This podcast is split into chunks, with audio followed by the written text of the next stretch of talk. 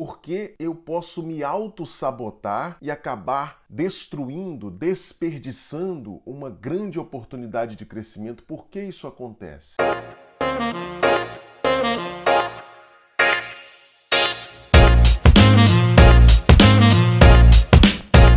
Olá, meu nome é Lucas Napoli, eu sou psicólogo e psicanalista e o objetivo deste vídeo é explicar para você por que nós podemos ter medo do sucesso. É um engano pensar que apenas o fracasso nos amedronta. De vez em quando a gente pode ter medo de que as coisas deem certo, de que a gente atinja os nossos objetivos. A gente tem medo de coisas que nós percebemos ou interpretamos como perigosas quando a gente diz que podemos ter medo do sucesso, isso não quer dizer que a gente olhe para o sucesso em si como algo perigoso. Não. O que de fato nós podemos temer são as consequências do sucesso, ou seja, as implicações conscientes e inconscientes de uma conquista. Como dizia o tio Ben do Homem-Aranha, com grandes poderes vem grandes responsabilidades. Então, muitas vezes a gente quer crescer no campo acadêmico ou no campo profissional, mas intuitivamente a gente sabe que se nós de fato conseguirmos crescer, se a gente atingir um patamar superior, nós seremos confrontados com novos encargos, novos compromissos, novas responsabilidades.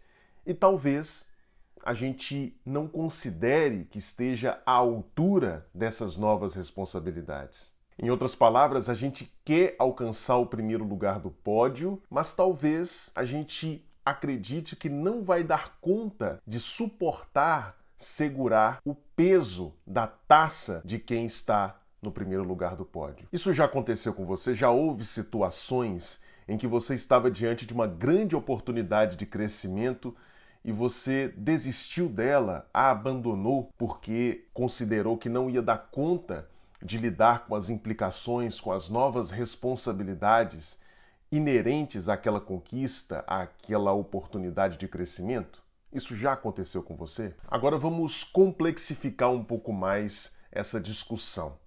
Há momentos em que nós estamos divididos. Uma parte de nós deseja ardentemente o crescimento deseja ardentemente aproveitar uma oportunidade de se colocar num patamar superior, e existe uma outra parte que permanece insegura, que tem medo de não dar conta. Nesses casos, o resultado pode ser um processo de autossabotagem, ou seja, você aceita aquele desafio, você topa encarar aquela oportunidade de crescimento, mas sem perceber vai fazendo determinadas ações, muitas vezes até inconscientemente, sutilmente, para fracassar. E aí você pode estar se perguntando, Lucas, mas por que isso acontece? Por que eu posso me auto-sabotar e acabar destruindo, desperdiçando uma grande oportunidade de crescimento? Por que isso acontece? Ora, uma das razões é muito simples. O fracasso, nesse caso, ele fará você voltar para o ponto onde você estava antes, que era o ponto da mediocridade. Quando você cresce, você sai da média, certo? Então, quando você fracassa, você volta para o estado anterior. E nesse estado anterior você tinha segurança, você tinha estabilidade, você não estava diante dos novos desafios que são inerentes à conquista que você havia acabado de obter. Então, quando você inconscientemente faz determinadas coisas para fracassar, ou seja, quando você se auto-sabota, um dos objetivos pode ser justamente retornar ao plano anterior onde você tinha segurança, onde você sabia exatamente o que fazer, onde você tinha responsabilidades com as quais você já estava familiarizado. Agora, ao ser alçado a um patamar superior, você foi exposto a novas responsabilidades. E talvez você não tenha a segurança, a autoconfiança necessárias para encarar novos desafios sem um desespero, sem temer excessivamente não dar conta deles. Então, por isso, para voltar ao patamar anterior, onde você tinha segurança, onde você sabia exatamente o que estava diante de você, para retornar a esse patamar, você pode inconscientemente, sutilmente e fazendo pequenas ações que vão acabar levando você de volta para o estado anterior, ou seja, ações que vão levar você à autossabotagem. A autossabotagem também pode estar associada às implicações inconscientes do sucesso, ou seja, às repercussões no seu mundo interno daquela conquista que você acabou de obter. Por exemplo, uma pessoa pode ter questões infantis mal resolvidas com seu pai e, por conta disso, ter desenvolvido a crença inconsciente de que ele não pode jamais ultrapassar o pai, não pode jamais ser mais bem-sucedido que o seu pai. Para esse sujeito, ser mais bem-sucedido que o pai provoca angústia. Então, ele busca evitar essas situações. Por isso, se eventualmente o destino lhe presenteia com a possibilidade de crescimento, com a possibilidade de alçar voos maiores que os voos que foram feitos pelo seu pai, o que, que vai acontecer? O que, que pode acontecer? Esse sujeito pode acabar se boicotando. Se boicotando porque a consequência inconsciente, a repercussão inconsciente daquele crescimento profissional será um ultrapassamento do pai. Ele se verá mais bem sucedido que o pai, e isso, do ponto de vista inconsciente, do ponto de vista da sua crença inconsciente, será fonte de angústia. Então, para fugir dessa angústia, porque ele meteu na cabeça desde criança que não pode ser mais bem sucedido que o pai, para fugir da angústia, ele acaba então se boicotando para que a experiência de sucesso não mais exista e assim ele permaneça abaixo do pai. Então você aprendeu aqui nesse vídeo que o sucesso pode gerar medo. Pode gerar medo por conta das implicações conscientes e inconscientes dele. Conscientemente, o sucesso apresenta para você novas responsabilidades, novos poderes, novos desafios.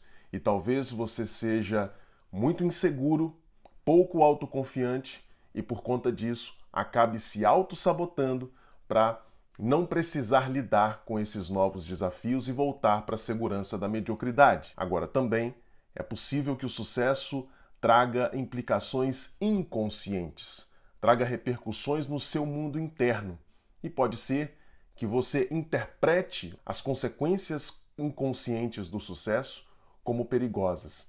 E aí você acaba então se auto-sabotando, não por conta dos novos desafios, não por conta dos novos poderes, mas porque ter sucesso para você, naquele momento, inconscientemente, significa algo perigoso. E aí, você já se viu fazendo autossabotagens? Tendo medo do sucesso, desperdiçando oportunidades de crescimento por conta de processos de auto-boicote? Coloque aí nos comentários, eu quero saber a sua experiência. Bom, se você ficou até o final desse vídeo é porque você gosta de psicanálise. E se você gosta de psicanálise, você vai gostar muito da Confraria Analítica.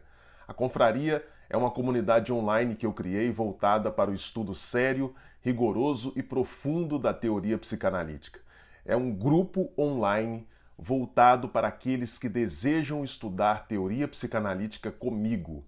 As pessoas que fazem parte dessa comunidade exclusiva têm acesso a uma aula ao vivo toda semana comigo, às gravações de todas as aulas e a uma série de outros conteúdos exclusivos que eu não publico nem aqui no YouTube, nem em nenhuma rede social. São apenas para os membros da confraria.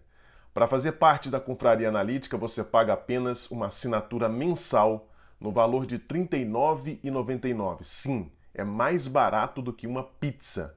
R$ 39,99 por mês para você ter acesso a um mundo de conteúdos relacionados à psicanálise. Para fazer parte da confraria é muito simples, basta clicar no link que está aqui na descrição desse vídeo. Você será levado para a nossa página de vendas conhecerá todos os detalhes e fará a sua assinatura. E se você gosta de psicanálise, você vai gostar também dos meus e-books. O primeiro deles se chama O que um psicanalista faz, no qual eu explico detalhadamente, com muita clareza e didática, como se dá o processo psicanalítico, o que o paciente faz, o que o analista faz, quais são as diferenças entre a psicanálise e a terapia cognitivo-comportamental, por exemplo. Você não pode perder esse e-book, o link para comprá-lo está aqui na descrição. E o segundo e-book se chama Psicanálise em Humanês: 16 conceitos psicanalíticos cruciais explicados de maneira fácil, clara e didática. É praticamente um curso de introdução à teoria psicanalítica através da explicação de 16 conceitos como superego, complexo de Édipo, narcisismo, objeto A, dentre vários outros. Para adquirir o Psicanálise em Humanês, o link também estará aqui na descrição. Bom, espero que você tenha gostado desse vídeo. Se você gostou, não deixe de dar o seu like, se inscreva aqui no meu canal do YouTube e me siga também lá no Instagram, é lucasnapolipsicanalista. Um grande abraço e até o próximo vídeo.